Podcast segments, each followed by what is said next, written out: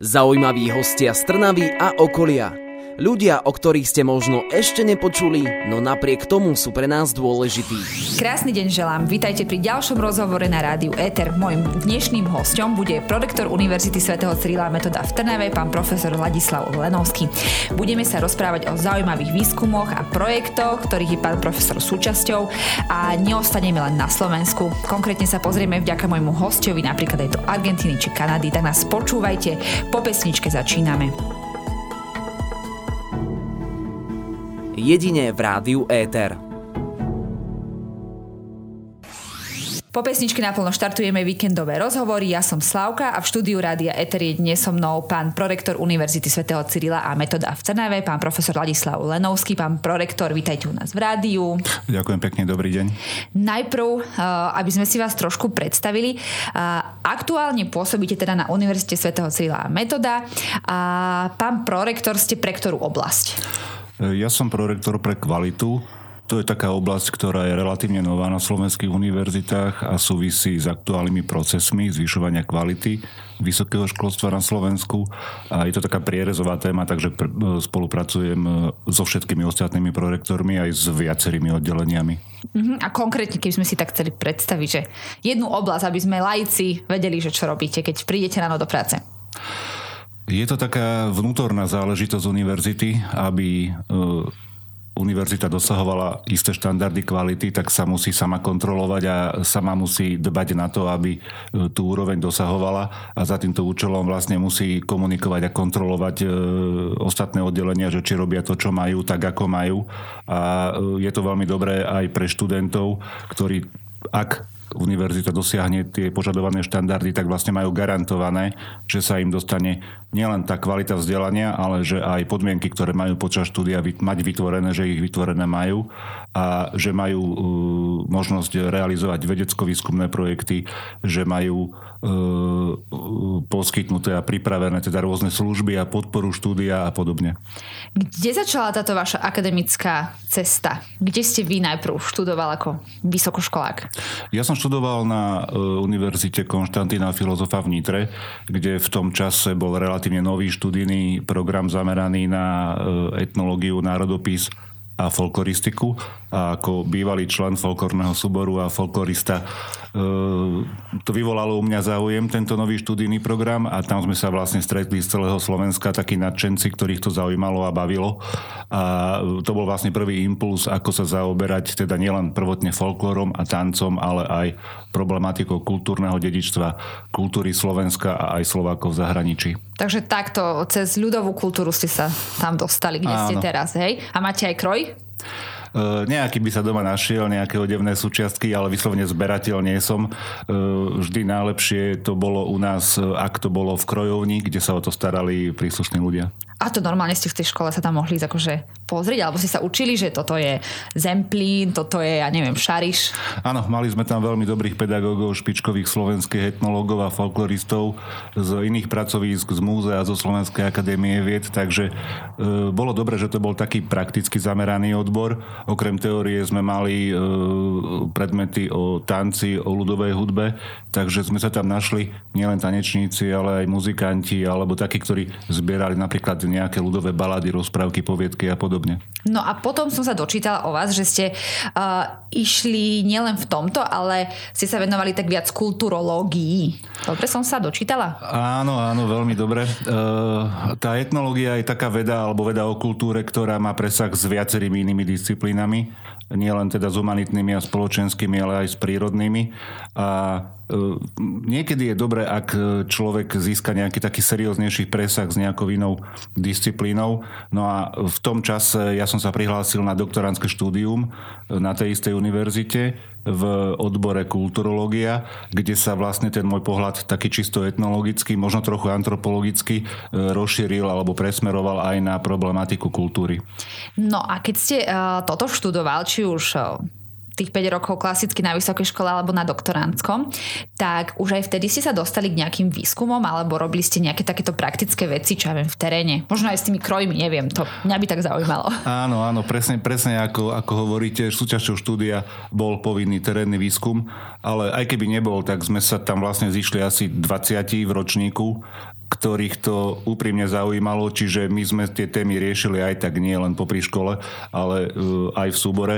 Niektorí kolegovia z, alebo spolužiaci z iných súborov realizovali terénne výskumy a ešte sa snažili stihnúť tých najstarších seniorov a tanečníkov. Takže boli to terénne výskumy zamerané na rôzne témy a oni boli prirodzenou súčasťou štúdia a navyše aj tie naše záverečné práce, či už bakalárky alebo diplomovky, mali byť alebo boli sme k tomu motivovaní, aby boli také praktické, aby vychádzali z terénneho výskumu. Takže áno, e, už počas štúdia sme vlastne aj povinne e, pričuchli k problematike terénneho výskumu. A ako ste sa potom dostali z tej Nitry do Trnavy na našu univerzitu, túto miestnu? Naša pani rektorka je profesorka etnológie a my sme sa poznali už dlho, pretože ona tiež e, študovala v Nitre, aj keď je mladšia. A naše profesionálne cesty sa tak priebežne prelínali. Stretávali sme sa na konferenciách v rámci iných etnológov, v rámci Národopisnej spoločnosti Slovenska, čo je taká stavovská organizácia pre etnológov aj muzejných pracovníkov. E, robili sme aj nejaké terénne výskumy spolu, robili sme knižku o Liptovskej tepličke aj s inými kolegami, takže my sme o sebe vedeli. No a e, potom sa vyvinuli e, tie okolnosti takým spôsobom, že bol čas na zmenu. No a tuto na katedre etnológie a mimo mimo európskych štúdií, e, ako by hľadali nejakého novšieho kolegu, tak e, sme sa porozprávali a ja som e, videl svoj potenciál ďalší tam a tie naše vízie sa prelínali, takže som veľmi rád potom prijal túto ponuku a stal som sa súčasťou týmu na katedre aj na našej univerzite a za všetkým hľadaj ženu. Takže no, áno, áno. V, tomto, v tomto konkrétnom prípade uh, pani rektorku tejto univerzity. No, mňa to veľmi zaujíma, že ako sa ale realizuje nejaký jeden konkrétny ten výskumný projekt, alebo neviem, ako to presne nazvať. O tom sa porozprávame už po pesničke s mojím hostom, takže nás počúvajte na frekvencii 107,2 FM. Éter rozhovorí vždy v sobotu v premiére o 12. a v nedeľu repríza o 13. hodine. Počúvate víkendové Éter rozhovory so Slavkou a dnes s pánom prorektorom Univerzity svätého Cyrila a Metoda, pánom profesorom Ladislavom Lenovským. Spolu sa rozprávame o oblasti, ktorej on je doma a ja sa chcem o nej viac dozvedieť a to je aj oblasť proste začali sme etnológiou, nejakou kulturológiou a v tejto oblasti robí pán prorektor rôzne výskumy a realizujú sa rôzne projekty. Dobre, je to také zložité, ale snad som to dobre povedala. A vyštudovali ste teda toto, pracujete v tom nejaký ten rôčik a je super robiť nejaký výskum. Hej, ja si teda fakt predstavím, že idem teda po Slovensku, hľadám nejakých starších, e, napríklad aj tých folkloristov. Ale ako vlastne ten projekt vznikne, lebo však to nie iba tak, že tak zoženieme najstarších folkloristov na Slovensku. Hej, že ako vzniká taký projekt, že ako zvolíte tému, s akými kolegami sa dáte dokopy a mhm. samozrejme to niekto asi musí zaplatiť. Mhm. Áno, presne tak. E, každý, kto sa istý čas venuje nejakej problematike a ako aj v našej oblasti etnológie a kulturológie, e, každý badateľ má nejaké dve, tri témy, ktorým sa venuje intenzívnejšie. Nemá zvyčajne iba jednu. A potom má ďalšie témy, ktoré sú také príležitostné, že keď niečo treba, treba urobiť, e, niekto niečo potrebuje. Takže môjim zameraním, takým, čo sa tak vyvstalo už od čas štúdy, bola práve problematika, jedna z takých troch tém, okrem kultúrneho dedičstva a kúpeľného cestovného ruchu, čo je tiež taká moja srdcovka, tak je vlastne aj problematika Slovákov v zahraničí. No a tam treba cestovať a tie komunity Slovákov sú nie len tu za hranicami pod Štúrovom vo Vyšegradských vrchoch, ale sú aj na opačnom konci sveta e, v zámorí e, a e, samozrejme, že takéto výskumy sa dajú realizovať aj individuálne reálne, že tam človek vycestuje a robí si ten výskum akoby po svojej línii, alebo to trošku viac premyslí, e, dá si ambície, zistí, že čo vlastne treba skúmať, aké oblasti toho spôsobu života e, v tomto prípade zahraničných komunít sú menej prebadané alebo sa v ostatnom období, odkedy tam boli voľa, kedy robené ďalšie výskumy, že sa to mohlo zmeniť, že tá situácia je už úplne iná. Takže e, ak sa niekto pohybuje v tejto oblasti, tak, tak má prehľad, že čo kde je, čo sa rieši, čo sa nerieši. A keď odhalí takú nejakú medzeru, že treba priniesť aktuálne informácie, tak e, začína príprava projektu. E, treba na to samozrejme financie a na tieto zámorské cesty a zámorské výskumy tých financií treba viac, ako keď opakujem, niekto vycestuje niekde do Maďarska alebo do Srbska. Takže je to niekedy dlhoročná práca a po druhé príprava takéhoto konceptu vyžaduje taký serióznejší e, výskum, pripraviť si nejaké metódy, pripraviť si nejaké východiska, no a získať si tým ľudí, pretože e, nie vždy je toľko času, aby jeden človek e, sa mohol 20-40 rokov venovať, ale už keď sú traja, 4 a 5, rozdelia si prácu, vytvoria tým. A vieme o týchto potenciálnych kolegoch, že sa roky venujú nejakej takej podoblasti, napríklad niekto robí etnomuzikológiu, niekto sa venuje materiálnej kultúre, napríklad gastronómia, ľudový odev, niekto zase robí zamestnania, zdroje obživy, niekto robí kultúru a podobne, tak e, dá sa zostaviť ten tím s kolegou a potom treba napísať projekt, e, nájsť si k tomu výzvu, že ktorá agentúra e, akú výzvu vypísala a aké má požiadavky, aké témy preferuje a podobne. No a potom podať žiadosť. Jej vypracovanie trvá aj niekoľko mesiacov.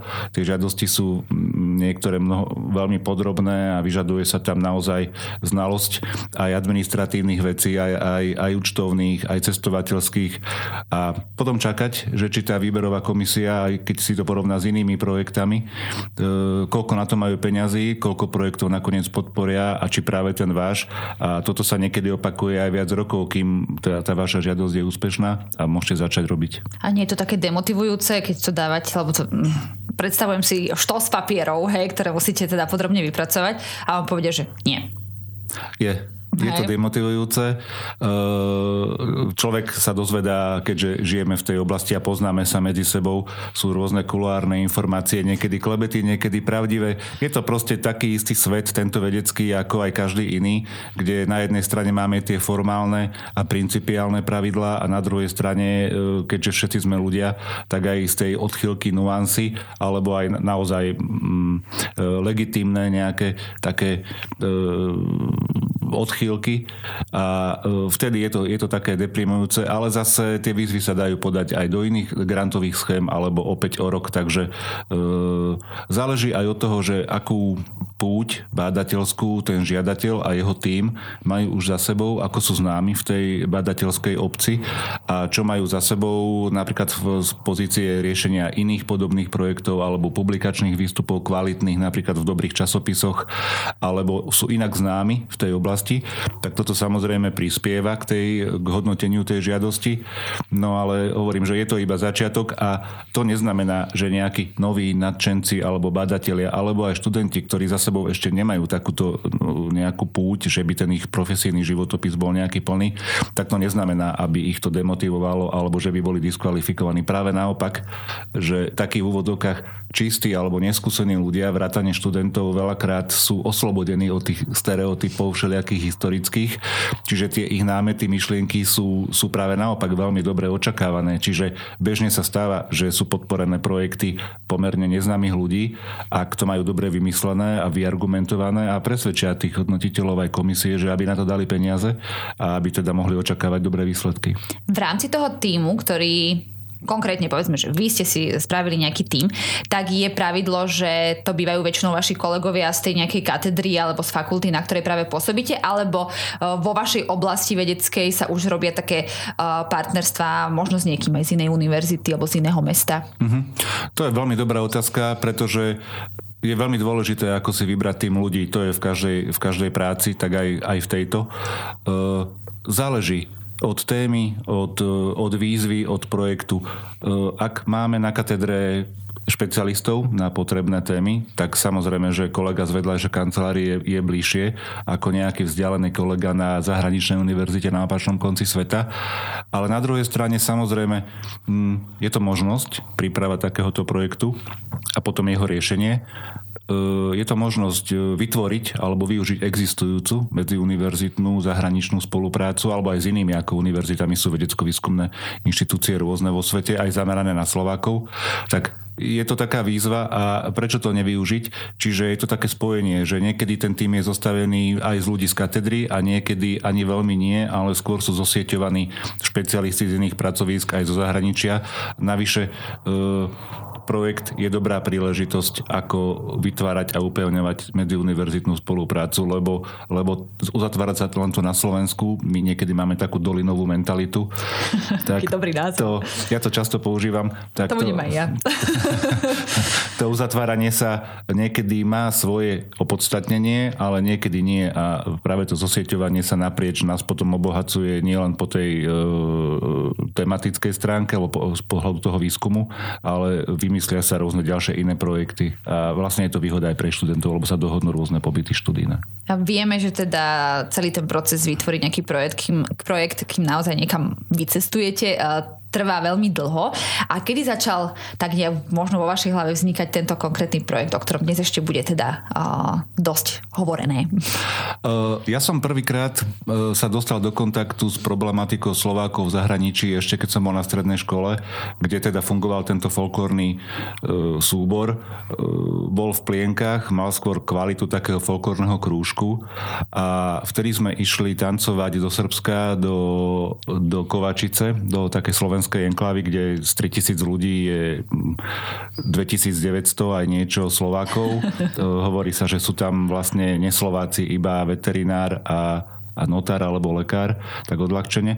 Takže išli sme tam tancovať a vtedy sme zistili, že mm, sú také miesta na svete, ktoré sú vzdialené stovky kilometrov od Slovenska, ale keď tam vystúpite z autobusu, tak okolo vás chodia ľudia na bicykli a zdravia vás dobrý deň v tom svojom nárečí. A potom e, počas štúdia, e, ak sa niekto venuje etnológii a vlastne s akcentom na kultúrne tradície Slovenska, tak aj keby nechcel, tak ho to dovedie za hranice Slovenska, kde teda sú historicky prítomné komunity. Takže takto nejako začalo a potom môj školiteľ počas doktorandského štúdia ma zobral na výskum do Bihoru, do rumúnskej Transylvánie, kde je množstvo e, enkláv slovenských, katolíckých, asi 250 až 400 rokov sú tam a urobili sme o nich takú malú knižku, monografiu a vlastne takto začalo a potom vlastne skoro každý rok sme urobili jednu knižku o jednej slovenskej lokalite južne od hranice Slovenska, čiže bolo to väčšinou teda v Maďarsku, v Srbsku, v Rumunsku a v Chorvátsku.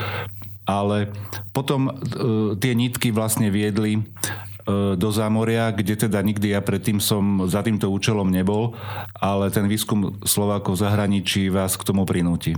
A kde potom skončia výsledky nejakých takýchto výskumov? Lebo uh, Slováci v zahraničí to je taká zaujímavá oblasť a podľa mňa to nezaujíma len akademikov, aby to bolo publikované v nejakom takom odbornejšom časopise, ku ktorému sa taká široká verejnosť nedostane. Že čo potom s tým, s tým zisteným robíte? Uh, celkovo tá problematika je taká mnohovrstevná, že na jednej strane tu máme, keď sa povie Slováci v zahraničí, máme tu ľudí alebo skupiny ľudí, v podobe celých dedín, ktoré vznikli pred 250-300 rokmi a boli dosídlené s ľuďmi slovensky hovoriacimi z územia dnešného Slovenska a e, tieto komunity sa tam vlastne vyvíjajú 250-300 rokov svojbytne, majú vlastné nárečie, vlastné tradície, vlastnú kultúru, sú, v, sú v inoetnickom obklúčení e, už tej majority, prípadne iných minorit.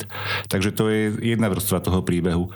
Potom tu máme migrantov, ktorí v priebehu tých dvoch, dva a pol storočia vlastne potom migrovali do iných oblastí, do Zámoria, aj z územia Slovenska, aj z tých komunít južne e, od územia Slovenska do Zámoria, do Austrálie a, a inde. Čiže je to, ta, to je taká druhá vrstva, tie historické migrácie Slovákov, a teda nie len z územia Slovenska. No a potom je tu vlastne aj súčasnosť, že táto migrácia Slovákov, ona nikdy neprestala, ona, je, ona funguje do súčasnosti, dodnes e, odchádzajú ľudia zo Slovenska aj z tých iných slovenských komunít komunít e, do, do zahraničia, do zamoria, za štúdium, za prácu, čiže je to stále živá téma. A z nášho pohľadu e, nie len, že je zaujímavé, ale je to aj naša práca sledovať, že ako sa tí Slováci, ktorí odišli alebo stále odchádzajú do zahraničia, e, mnohí z nich tam Niektorí nechcú sa vôbec s nikým stretávať, oni ani nepotrebujú byť Slovakmi, žijú si tam svoje životy, čo je úplne normálne, legitimné, ale zase iní pociťujú potrebu tam, keď už sú sa združovať do nejakých spolkov, alebo keď chodia do kostola, tak e, radi by chodili na slovenské omše, alebo keď majú malé deti, tak radi by ich dávali do nejakých slovenských škôl, aspoň v sobotu, aby sa naučili po slovensky, alebo sa inak e, títo ľudia kultúrne, emocionálne vyžili. Takže e, dodnes vlastne vlastne e, tam je proces, kedy tí ľudia tam vytvárajú takéto komunity, stretávajú sa a podobne. A teda pre nás je to zaujímavé z pohľadu výskumu etnických procesov a takýchto tých etnických záležitostí, ale na druhej strane tie väzby, ktoré dodnes existujú medzi Slovákmi žijúcimi na Slovensku a Slovákmi žijúcimi v zahraničí, oni sú aj inej kvality že sú to často rodinné, osobné kontakty, emocionálne, niekedy ekonomické, niekedy sú to kultúrne kontakty. Veď máme tu podujatia na Slovensku, ktorých súčasťou sú aj vystúpenia napríklad folklórnych súborov zahraničných Slovákov, že je to taká, taký celý balík veci, taký fenomén, ktorý je naprieč históriou, je naprieč témami a my vlastne sa v tomto svete pohybujeme. Keď ste predtým spomenuli to Srbsko a tú Kovačicu, tak sa to volá, mm-hmm. tak uh, som si tak spomenula, bola na Slovensku taká show Zem spieva a neboli aj tam, alebo odtiaľ tu, alebo áno, tiež áno. niečo takéto s folklórom to bolo. Mne sa veľmi páčil ten nápad urobiť takúto reláciu a vlastne aj tým presahom eh, do slovenských komunít v zahraničí, lebo toto sa možno v tom nie som objektívny, keď sa v tom pohybujem, ale aspoň čo viem, tak z môjho okruhu mojich ľudí, rodiny a známych, ktorí sa nevenujú tejto problematike, tak vo všeobecnosti na Slovensku Slováci majú prirodzene e, veľmi málo vedomostí o nejakom slovenskom svete, ktorý ešte je za hranicami.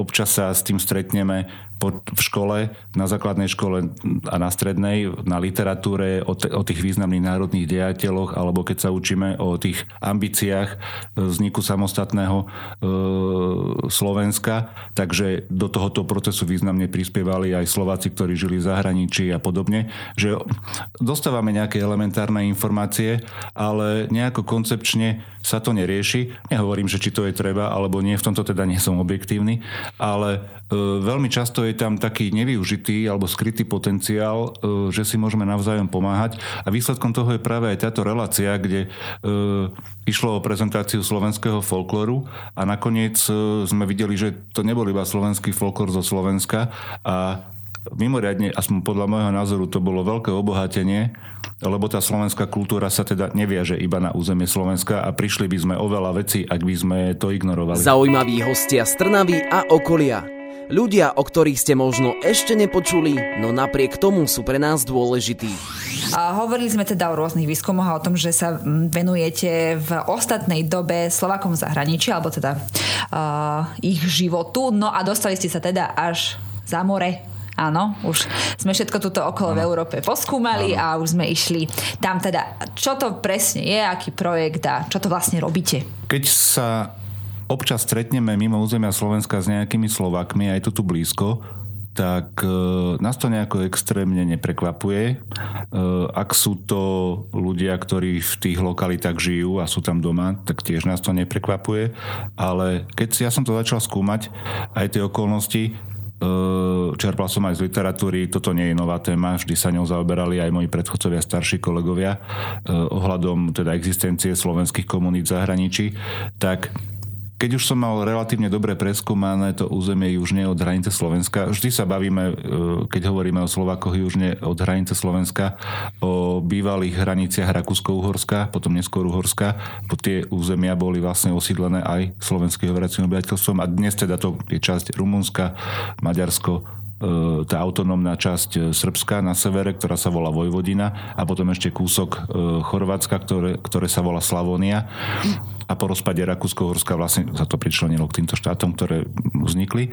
No, takže už keď toto poznáme, tak e, zistíme, že aj odtiaľ, aj z územia Slovenska e, za posledných 150 rokov e, veľmi veľa ľudí odišlo do zámoria a to je jedna vec, ten historický fenomén, ale druhá vec je, že keď tam oni odišli, tak e, neskončilo to po jedných, jednej, dvoch generáciách, že by tam asimilovali a boli by z nich Kanadiania, Američania, Argentínčania, Uruguajci a podobne, ale že ten výsledok bol niekedy aj trochu iný, že dodnes tam môžeme hovoriť o, o slovenských komunitách a je to vlastne 100-150 rokov v takom prostredí, kde oni sa niekedy zamýšľame, že na čo tam zostali Slovakmi, že hm, prečo si tam oni pestujú svoj jazyk a nejaké tradície 3, 4, 5 generácií, keď vlastne žijú v tom zámorskom svete, ktorý teda aspoň v prípade Severnej Ameriky je, je, je veľmi tvrdý, je ekonomický, je individualistický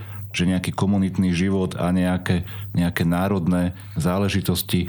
No tak to bola taká otázka pre mňa veľmi zaujímavá a tie nitky výskumu ma doviedli až teda do zámoria a keď som tam v roku 2017 mal možnosť ísť do Argentíny s kolegom, ktorý tam išiel z iných dôvodov. Išiel tam na univerzity uzatvárať zmluvy Erasmové a partnerského spolupráci a tak. Tak vlastne mal som možnosť tam ísť s ním, a, lebo mal som načítané, vieme, že tam boli komunity, tá migrácia celá do Argentíny je, je spracovaná aj do Severnej Ameriky, takže nebolo to nové, ale zaujímal ma súčasný stav, takže keď som tam e, prišiel v roku 2017, tak vlastne mojou úlohou bolo nielen zistiť súčasný stav, ale aj, že či stojí za to pol roka pripravovať nejaký projekt, nejakú 200 stranovú žiadosť a nahovárať potenciálnych kolegov, že či by do toho išli a čo by sme tam vlastne mohli robiť. A v roku 2017 som zistil, že bolo by zaujímavé tam ísť, že je tam čo robiť z tohto pohľadu, pretože tá literatúra, ktorá o tom existovala a bola napríklad z 90. rokov, tak v roku 2017 tá situácia už bola úplne iná, to už o jednu generáciu ďalej, tí ľudia mnohí už nežili, sú tam zase noví, no, nová mládež a podobne.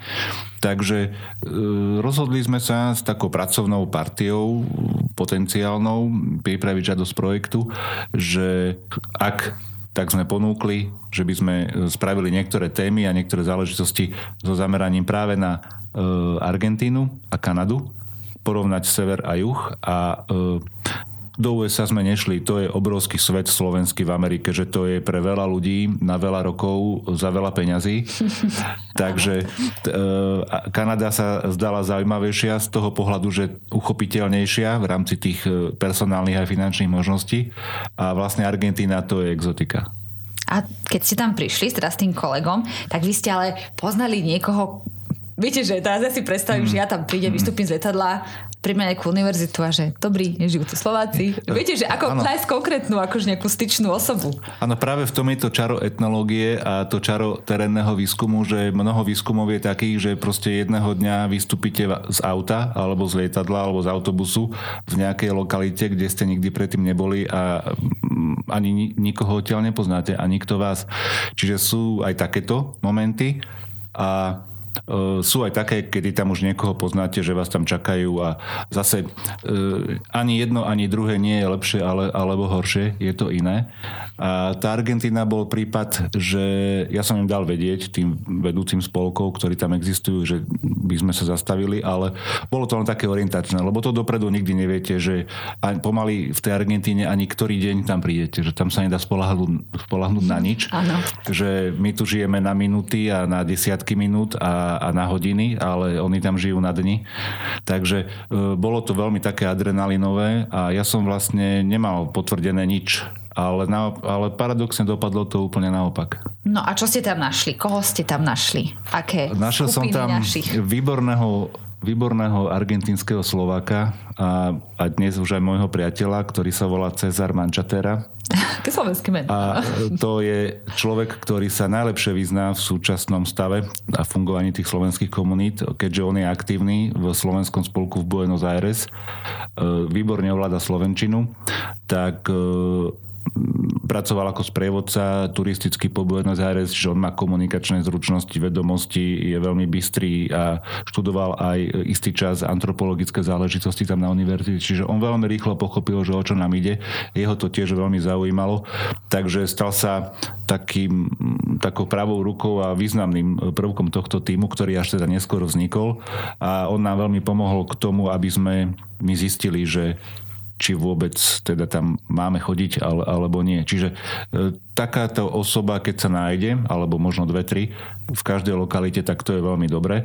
Zase na druhej strane my si ideme svoje, takže nemôžeme sa nechať zlákať vždy tými očakávaniami tých miestnych obyvateľov, ktorí nie sú etnológovia, väčšinou oni majú svoje predstavy a svoje nejaké požiadavky a vízie, že čo asi by oni potrebovali, my si tam ideme svoje, ale vždy sa niekde stretneme, je tam nejaký prieniek a potom v tom robíme. Ako si my vieme predstaviť tu na Slovensku, že oni tam žijú, alebo že čo majú ešte spoločné so Slovenskom, keď už neviem, koľká generácia tých, čo tam odišli?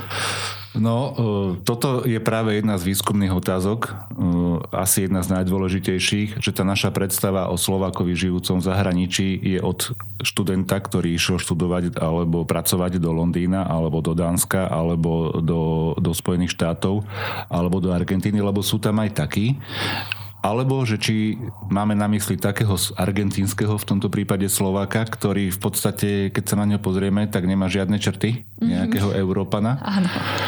A nevie ani slovo po slovensky.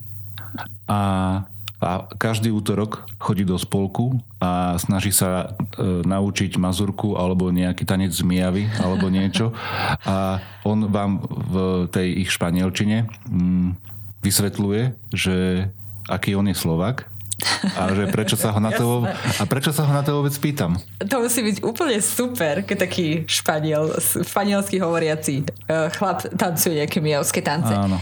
Takže oni majú takéto spolky, kde sa teda nejakým spôsobom uh, stretávajú. Mm-hmm. Uh, títo, neviem, koľka to už je generácia, uh, oni aj prídu na Slovensko niekedy, že boli, alebo sú srdcom Slováci, ale v živote tu neboli?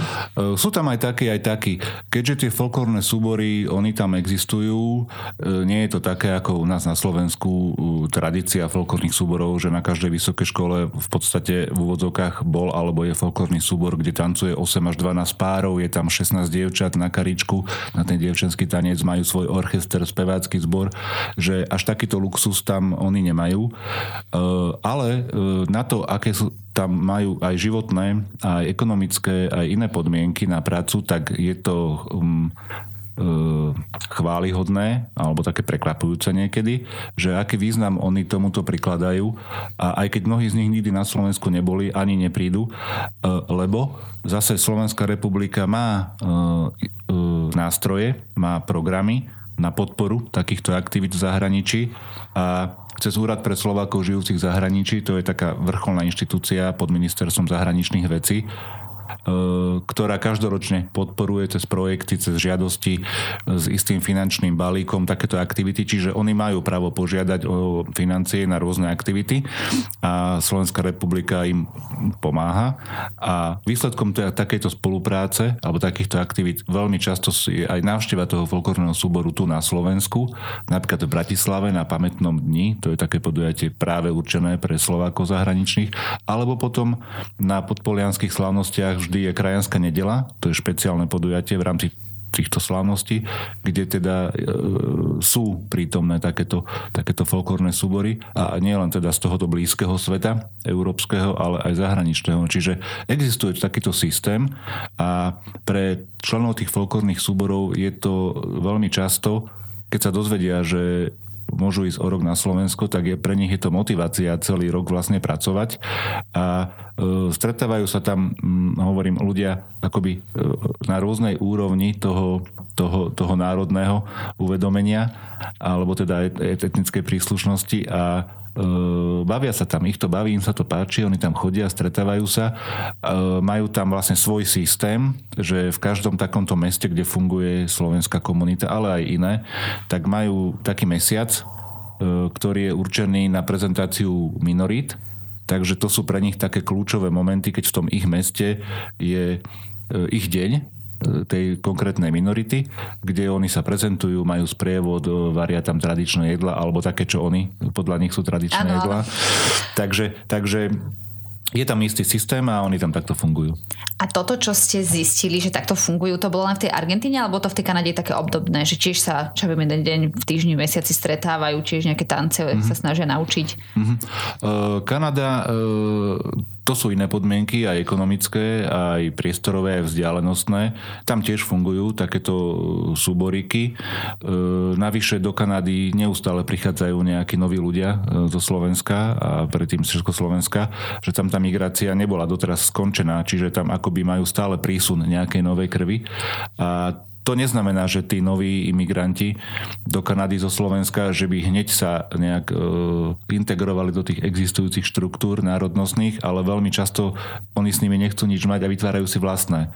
Čiže napríklad e, je tam slovenská škola, ktorú vedie v sobotu e, pani učiteľka zo Slovenska, ktorá tam je 10 rokov alebo 15 a v sobotu tam prídu e, mladí ľudia, ktorí majú malé deti a ich tam odovzdávajú na 2 na 3 hodiny a sú to ľudia, ktorí sa narodili narodili na Slovensku, môj ročník napríklad, a, a odsťahovali sa tam za prácou. A oni, mnohí z nich ani nemajú nič spoločné s tými predchádzajúcimi vlnami migrácie a s potomkami zase tých ľudí. Mm-hmm. Takže to, je to také premiešané. E, ani sa nesnažíme v tom urobiť nejaký poriadok, ale skôr tak vypichnúť, že ako rozmanité to tam je dnes.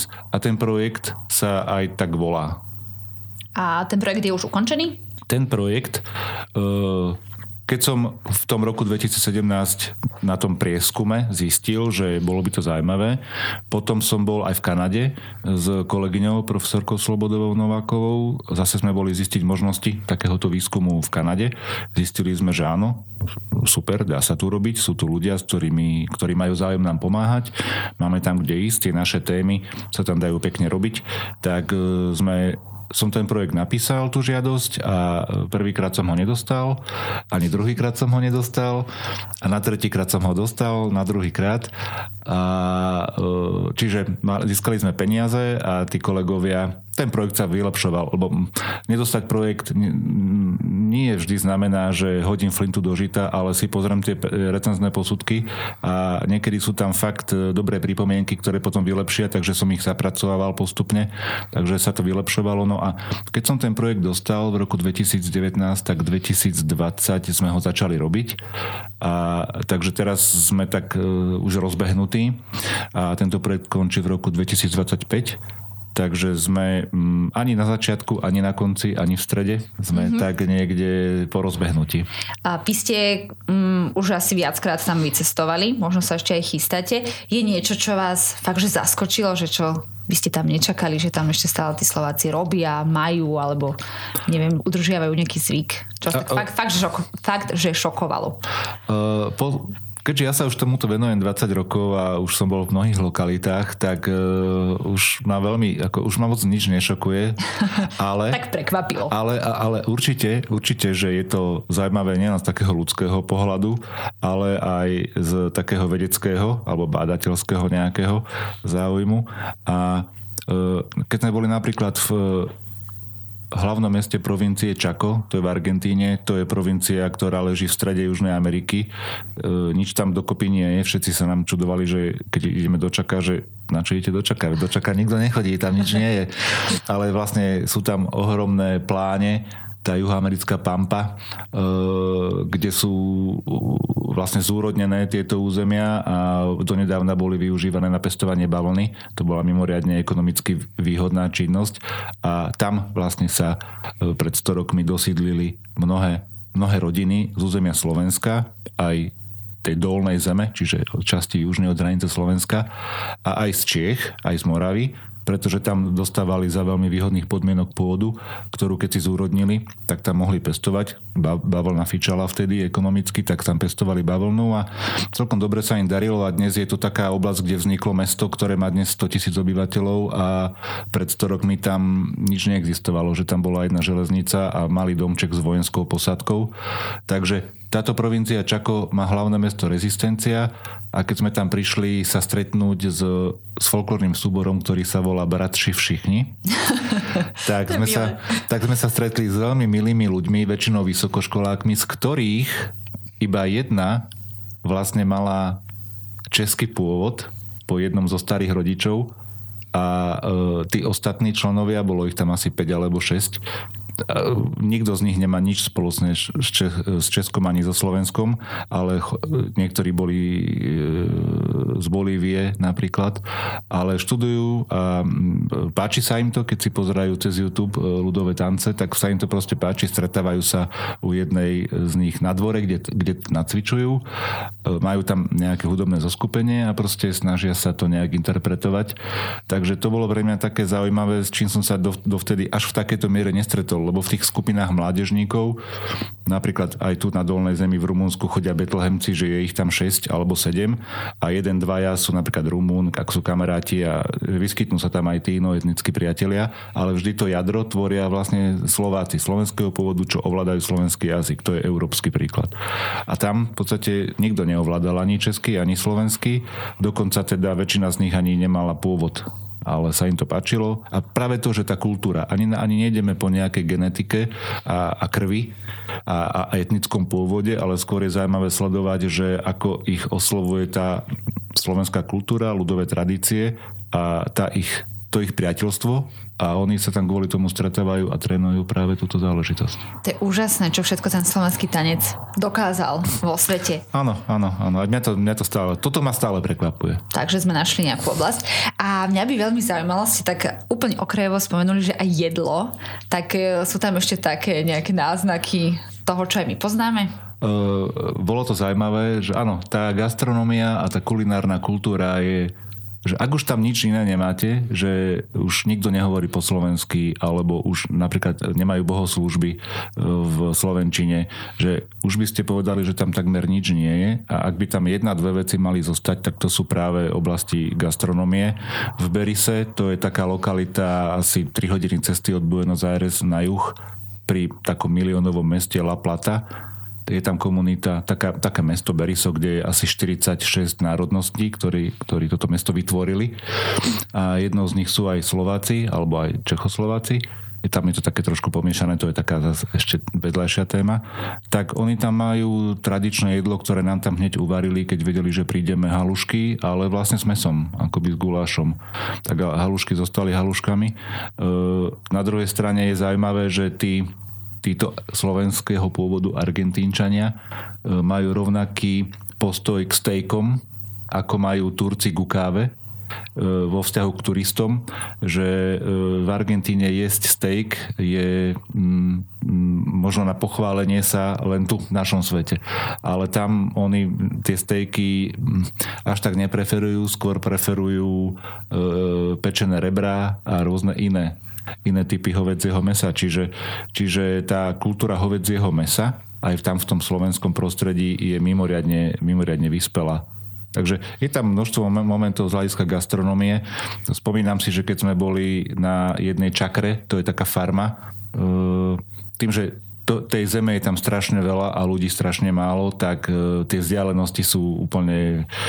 Uh, tu, Asi iné ako tu. Áno, áno, že ja keď mám ísť do Bratislavy, tak je to pre mňa taká úvaha, že človek nad tým sa zamýšľa, že na druhý deň do Bratislavy a tam vlastne je to otázka 500-600 kilometrov. No a na tých čakrách uh, oni žijú a bol som tam na jednej, kde ešte uh, vtedy žil pán, ktorého rodičia boli moravského pôvodu a pani, ktorej rodičia boli Slováci z územia Bulharska a keď sme k nej prišli, k ním, tak ona urobila šišky s lekvárom, to, čo tam nikto iný nepozná, Jasne. ale ju to mama naučila. Ona, uh-huh. táto, táto pani nikdy nebola na Slovensku, ani nikdy ne, nepôjde, ale proste šišky je naučená robiť, lebo to ju naučila jej mama, iné, iné nie. Takže, ta, takže sme tam jedli šišky s lekvárom a zase ten jej manžel nám nalial becherovku. Normálne mal kúpenú? Áno, áno, lebo on je českého pôvodu, počúvali tam nejakú dýchovú hudbu. A keď uh, v spojitosti s tým jedlom alebo s takými vecami, že uh, a im tam niečo prinesiete, ja neviem, že horálku alebo niečo také, také presne, slovenské? Uh, presne, horálky musia byť, uh, niekedy môže byť aj mila a snažíme sa práve, alebo sojové, sojové rezy a práve im také prinášať, lebo zas oni vedia o Slovensku, že oni majú aj mnohí z nich kontakty s predkami, ktorých tu majú alebo s príbuznými, aj keď je to cez 3, 4, 5 generácií, že nikdy sa osobne nestretli, tak mnohí z nich vedia a aj poznajú tieto záležitosti, že keď som tam už išiel teraz tretíkrát, tak e, som im písal, čo sme boli dohodnutí na stretnutiach, že teda čo potrebujú. Tak e, z toho folklórneho súboru jedného mi napísala, že donies mi stúžky a mašle a také veci, ktoré tam oni nemajú a oni si tam šijú kroje, takže látky si kúpia, modro, modrotlač alebo nejakú jej verziu napríklad si tam vedia zohnať, ale originál sú radi, ak im donesieme my zo Slovenska a potom také rôzne také detaily na odev, ktoré tam nie sú, takže oni si povedia, no a vlastne poznajú aj takéto, alebo že borovička, e, becherovka, takže... Základ, mm, alkohol to všade áno, spája, hej.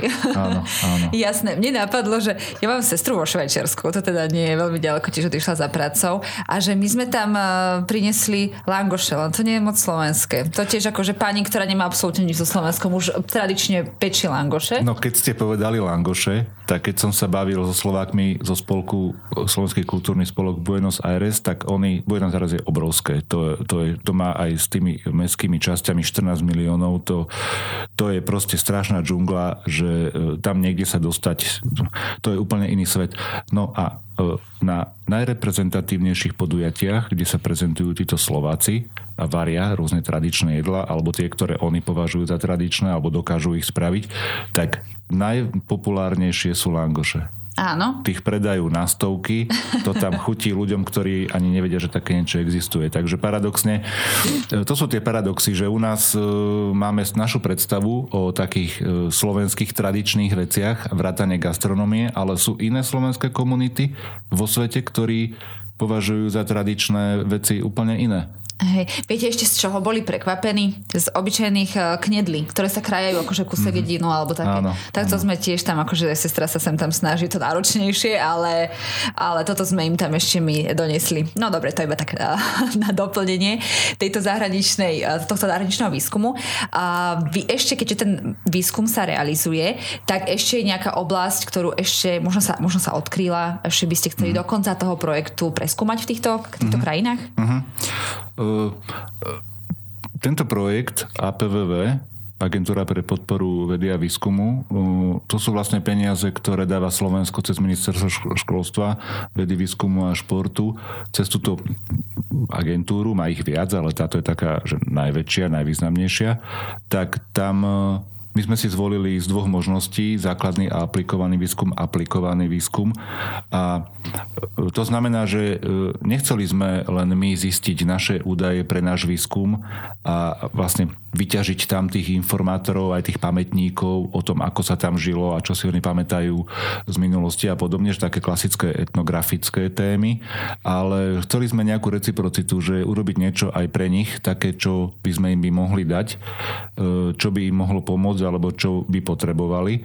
Takže e, máme dohodnuté E, napríklad v Buenos Aires ten slovenský kultúrny spolok vznikol v roku 1926, takže budú mať teraz, e, o chvíľku budú mať 100 rokov, majú tam archív, majú tam materiály a e, potrebovali pomoc z nieky, aby, aby im niekto pripravil nejakú publikáciu k storočnici spolku, pretože z nich tam už takmer nikto nehovorí po slovensky a tí seniori, ktorí ešte áno, oni už nemajú na to ani kompetencie, aby teraz robili tam nejaký archívny výskum a robili nejaké, nejaké knižky. Takže Uh, urobíme pre nich jednu knižku o 100 rokoch spolku. Uh, potom sme boli v jednej lokalite v Sierras Bašas, to je asi 4-5 hodín cesty od Buenos Aires. Je to niečo také ako v Simpsonovcoch je Springfield pri jadrovej elektrárni, ano. mestečko, tak tam je Sierras Bašas, mestečko pri najväčšej cementárni v Južnej Amerike. Je, tá, že je tam asi 6 tisíc ľudí a túto fabriku postavilo a to mestečko založilo práve také zoskupenie imigrantov z Talianska, Francúzska a zo Slovenska. Tuto z Gemera Utekáč a tá, také dediny, tam prišlo 100 rodín mm-hmm. a vlastne dnes tam je taká industriálna oblasť. No a uh, už niekto tam, jedna cez 90 pani tam ešte vedela po slovensky, ostatní už nie, ale boli veľmi milí, boli ústretoví, tak sme sa dohodli, že urobíme im jednu knižku o nich pre nich, kde vlastne skombinujeme staré fotografie, ktoré ešte oni majú v rodinných archívoch o živote a práci, plus text bude dvojazyčne, lebo to musí byť tam španielsky, a bude to vlastne o živote a o ich spomienkach na tých ich predkov slovenských, takže bude to takáto publikácia. Napríklad v prezidencia Roke Science Peňa, to je také mesto, kde teda ešte dodnes funguje Československý spolok v rámci ktorého funguje folklórny súbor Moravanka, sa volá. Jasné. Takýto tak, názov nesmie chýbať ani tam. Áno, je tam aj fotbalový klub Moravanka. A takže... to je krásne. Áno. Tak ešte aj šport sa áno, to tam... nesie v tomto duchu. takže, takže zase tam sme pre nich, keďže ten folklórny súbor potreboval pomôcť uh, zlepšení sa v tancovaní tých, tých tancov, tak tam bol so mnou môj kolega, ktorý je tanečný pedagóg, takže urobil im také workshopy, kde trošku ich zlepšil v rámci teda tých časových možností. Takže aj, aj takéto aktivity vyvíjame v rámci projektu, aby aby sa pomohlo v niečom aj im, aby to nebolo len také, ako hovorím, vyťaženie tých informátorov, získanie materiálu ako by nejaký žurnalista, ale že aj spätne výstupmi projektu budú, alebo sú takéto aktivity alebo veci aj pre nich. To je super, to sa mi veľmi páči, že každá strana niečo má a určite musí byť zaujímavé, že oni vám dali tie svoje archívne všetky dokumenty a všetky fotografie, čiže to aj pre vás muselo byť neskutočný zážitok, ale tak uh, náš rozhovor sa blíži pomaličky ku koncu. Som veľmi rada, že ste tu boli, ale skôr ako sa ešte rozlučíme, ja na konci uh, nášho rozhovoru dávam mojim hosťom kvíz. Bude hudobný, alebo také, také povedzme, že rýchle spoznanie hostia. Takže túto možnosť som si pri vás vybrala, nevedela som, ktoré ľudové piesne by som si pre vás vybrala. A dávam také dve možnosti a musíte si rýchlo vybrať, ktorá je vášmu srdcu mhm, bližšia. Mm, je to no, veľmi skú... také jednoduché. Hej? Keďže ste z tej kultúrnej oblasti. Radšej by ste šli na koncert alebo do, do divadla? Uh, do divadla. A radšej si vypočujete dychovku alebo husličkárov? Husličkárov. Chvala pánu, ja no. dychovku nie je to úplne mm. moja. Ani moravanka, prepačte. No a keď sme pri tej gastronómii, tak radšej halušky alebo pyrohy? Pyrohy. A aké? Uh, klasické, brinzové. Brinzové, no super. Tak ďakujem veľmi pekne, že aj v kvíze ste obstali. Uh, veľmi ma teší, že niečo takéto robíte na Slovensku a že myslíte na tých, ktorí, ktorí sú v zahraničí. Veľmi pekne ďakujem, že ste u nás boli. Keď projekt skončí, tak uh, možno prídete znova porozprávať, že veľmi rád. Čo, či už majú nové kroje našité a futbalový tým Moravanka, či vyhral miestnu ligu. Ďakujem veľmi pekne za vašu účasť u nás. Ďakujem pekne za pozvanie. No a sami, milí poslucháči, sa budem počuť. Verím, že budem počuť v nedeľu napríklad v repríze alebo na našom webe, prípadne si tento rozhovor môžete vypočuť neskôr aj ako podcast. No a s ďalším novým rozhovorom tu budem opäť o týždeň. Ďakujem veľmi pekne, že ste boli s nami, prajem ešte pekný zvyšok dňa a do počutia. Zaujímaví hostia z Trnavy a okolia. Ľudia, o ktorých ste možno ešte nepočuli, no napriek tomu sú pre nás dôležití. Éter rozhovorí vždy v sobotu v premiére o 12. a v nedeľu repríza o 13. hodine.